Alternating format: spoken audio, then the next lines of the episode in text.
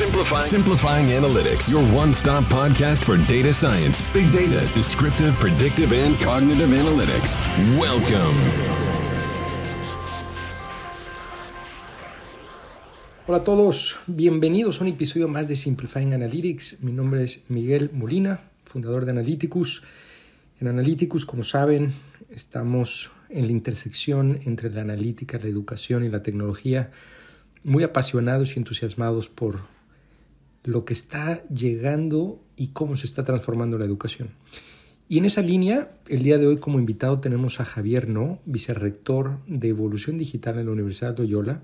Javier es un apasionadísimo de la transformación digital, de la analítica, del impacto que puede tener la tecnología en el mundo educativo, eh, una mente curiosa, eh, exploratoria y un pedagogo. Así que conectando todo eso, verán que la charla en la que nos acompañó Javier pues es una charla deliciosa, una charla de café en donde pues hablaremos mucho de chat GPT, es el inicio de la conversación, futureando un poco hacia dónde va la educación. Sin más, bienvenidos, comenzamos.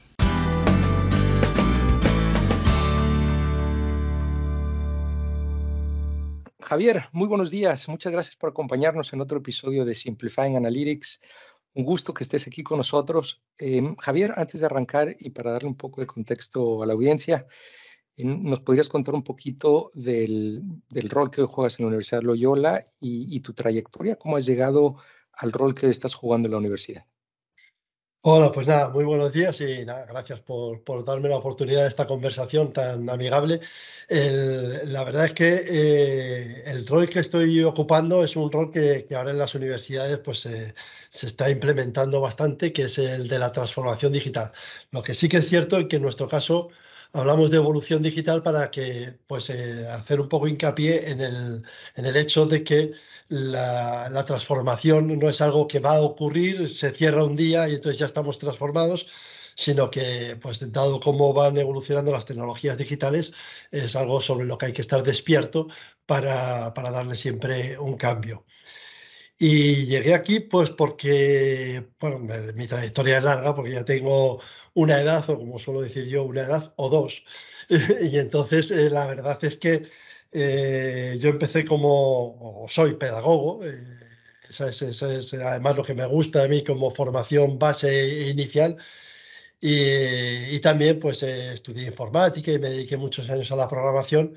Entonces me han acompañado siempre esas dos, eh, esos dos backgrounds juntos, el, el, interés por la educación y el interés por las tecnologías y sobre todo las tecnologías digitales.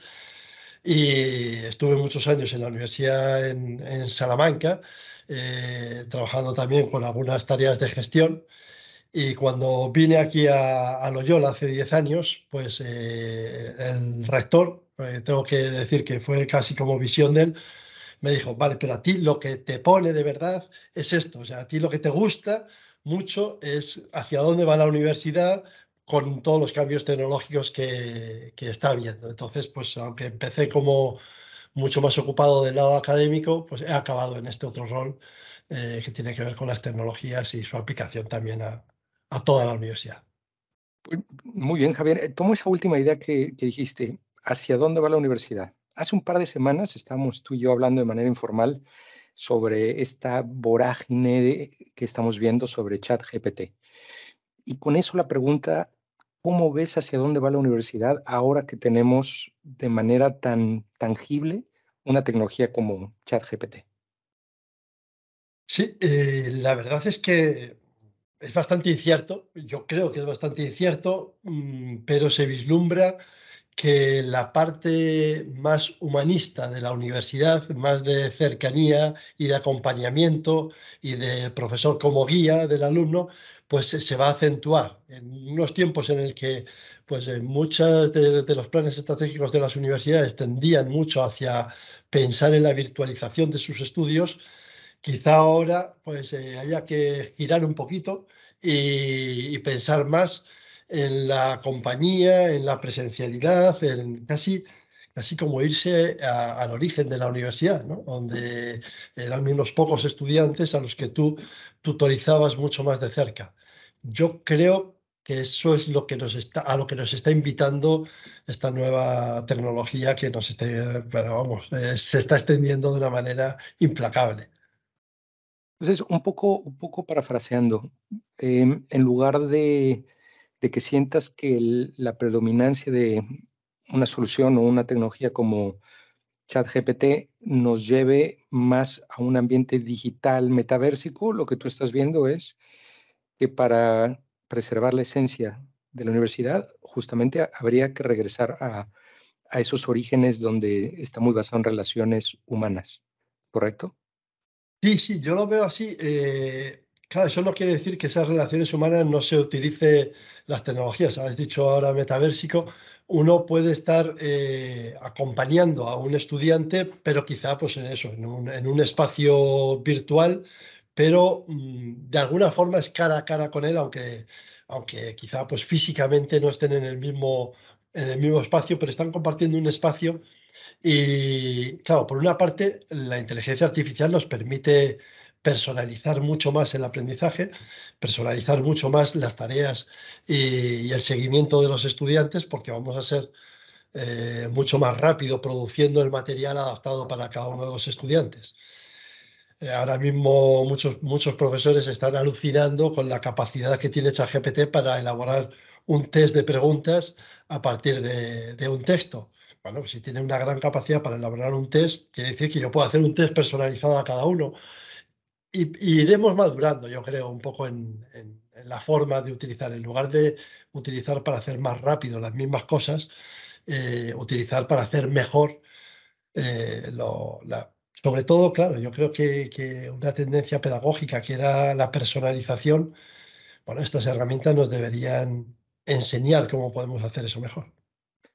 Si esta pregunta sobre el futuro de la educación te lo hubiera hecho hace seis meses, quizá coincidiríamos en, que es, una utopía, o era todavía una utopía pensar en realmente la personalización de la educación, ¿no? realmente en ese uno a uno auténtico, más allá de que es la tendencia. Ahora que mm, luce mucho más simple el tener acceso a estas tecnologías, ¿crees que eso ha cambiado?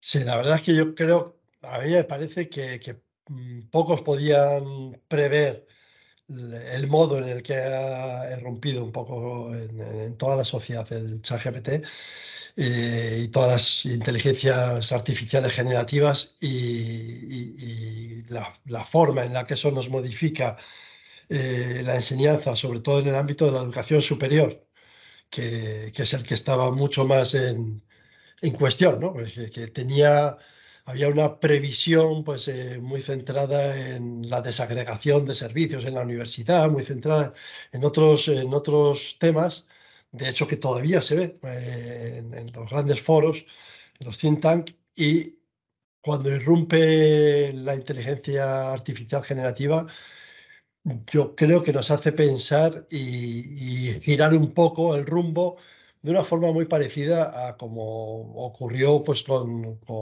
Uber o Airbnb eh, en, otros campos, ¿no? cuando alguien eh, supo darle un vuelco a la utilización de la tecnología y, decir, bueno, yo no necesito eh, coches, hay gente con coches, yo no necesito conductores, hay muchos conductores, y le da la vuelta a las cosas. Creo que aquí pasa un poco lo mismo, ¿no? que, que el giro nos hace repensar la estrategia y el futuro eh, de la educación superior, por lo menos. Y Javier, como, como vicerrector de una universidad importante como es la Universidad de Loyola, ¿hay, ¿hay algo que te dé miedo, que veas algún riesgo en el corto y mediano plazo? Bueno, eh, como no tanto en el ámbito de la universidad, porque es verdad que, nosotros ya estamos pensando en, en los tres grandes ámbitos ¿no? de aprender con la inteligencia artificial, aprender sobre la inteligencia artificial y prepararse para la inteligencia artificial y es algo que, que tenemos que tener listo para el comienzo del próximo curso, por lo menos desde, desde esta universidad. Eh, Pero, pero sí, la incertidumbre es muy alta. Y aunque creo que, he estado entre ese tipo de personas que nos gusta lo disruptivo y que se maneja bien en la incertidumbre y que incluso creo que ahí es donde está la creatividad, mm, ahí, esto da un cierto susto porque los cambios eh, van a ser en todos los ámbitos, legal, eh, eh, sociopolítico, etcétera, o podrían ser tan grandes que lo único que, parece ralentizarlos es que la sociedad no tiene un plan B. Y entonces, pues, pues probablemente no van a cambiar las cosas tan rápidas como podrían cambiar. Realmente la productividad haría ya que, el ámbito del mercado laboral, es decir, las horas de trabajo de una persona, o por lo menos en muchos puestos de trabajo, ya mismo podrían ser muchas menos con la ayuda de ChatGPT. Pero claro, llegará el momento en que, en que sí haya ese despertar, ¿no? Em, uno, de los primeros nerviosismos que escuchamos en, educación, pues inmediatamente fue, en lugar de pensar en cómo esto va a aumentar la productividad de mis profesores y los docentes, inmediatamente pensamos en cómo ahora los chicos pueden utilizar esto para, eh, para eh, pues, como para no hacer los ensayos, para utilizar estas herramientas para responder muchas de las preguntas, de las tareas, eh, de los deberes que se les dejan. ¿Hay algo que ustedes estén explorando como para intentar bloquear esto o alguna medida, eh, ya sea pedagógica o ya sea tecnológica, para controlarlo o por lo menos eh, pues poder domarlo? Y la verdad es que nuestra filosofía ha ido por el lado de busquemos formas alternativas de desarrollar y medir, porque el problema suele ser la, evaluación, ¿no? Eh, las competencias que nosotros creemos que deben mantenerse en un universitario, algunas de las cuales precisamente estas inteligencias lo hacen bastante bien, ¿no? Relacionar, analizar, sintetizar, que creemos que debe tener una persona y, además ejercitar y desarrollar justo en su periodo universitario. Entonces, eh, claro, fíjate que, que vio la luz como el 29 de, noviembre del pasado año y el 3 de diciembre eh, yo ya les escribí a los profesores para que mm, por lo menos tuvieran cuidado en el tipo de tareas que hacen hacer a sus alumnos, sabiendo que estas competencias, esta inteligencia artificial las desarrolla bien o aparentemente bien, eh, por lo menos que, cambiaran o que pensaran en que pues cambiar eh, el hacer un, eh, un ensayo por un debate en la clase que se preparan previamente con o sin herramientas de, inteligencia artificial. Eh, y, esa está siendo nuestra política. De momento no estamos haciendo mucho caso de las herramientas que están saliendo que son capaces de detectar cuando un trabajo ha sido hecho, porque, o sea, esto está evolucionando a una velocidad tal que esa herramienta mañana ya no sirve y, y entonces eh, va a ser un, bucle, casi una espiral eterna, ¿no? Claro, ¿no? Y además los chicos la van a adoptar y cuando se gradúen la van a adoptar y al final, em, hoy, ayer y siempre, eh, pues los humanos creo que buscamos la ley del menor esfuerzo, ¿no? Entonces, em, al final lo que me parece que ustedes están buscando es pues con ese mensaje que le mandaste a los profesores. Enfóquense más en un debate que en hacer un ensayo. Y entonces das, das un brinco pues en esta, en esta pirámide de Bloom, ¿no? En, en, desarrollar eh, pues habilidades mucho más cognitivas. Em, Javier, em, si tienes una bolita de cristal ahí enfrente tuyo, estamos en el año 20, digamos 2028, cinco años a partir de ahora. ¿Cuáles son los dos o tres cambios radicales que has visto en la educación? Los que he visto.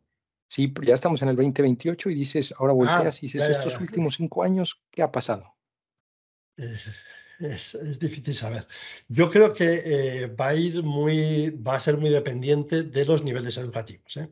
En la educación infantil o primaria mm, cambiarán algunas cosas, pero no demasiadas. En la educación secundaria creo que que la tecnología va a hacer que, casi diría por fin.